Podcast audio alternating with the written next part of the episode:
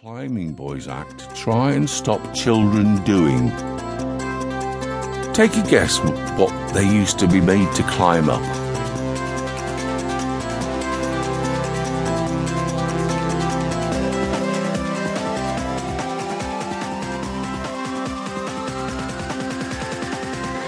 And the answer is climbing or cleaning chimneys, which include chimney towers. The cheapest way for chimney sweeps to clean chimneys was to force small children to climb up inside the chimney to clean it. The smoke and dust was so bad for the children that many of them got sick or even died as a result of it. Imagine sending your child up a chimney.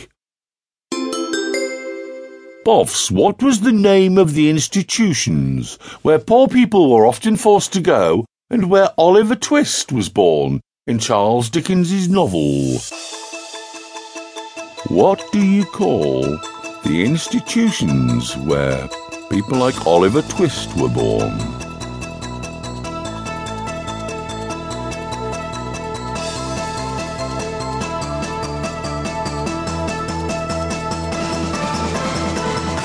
The answer is the workhouse. The workhouse.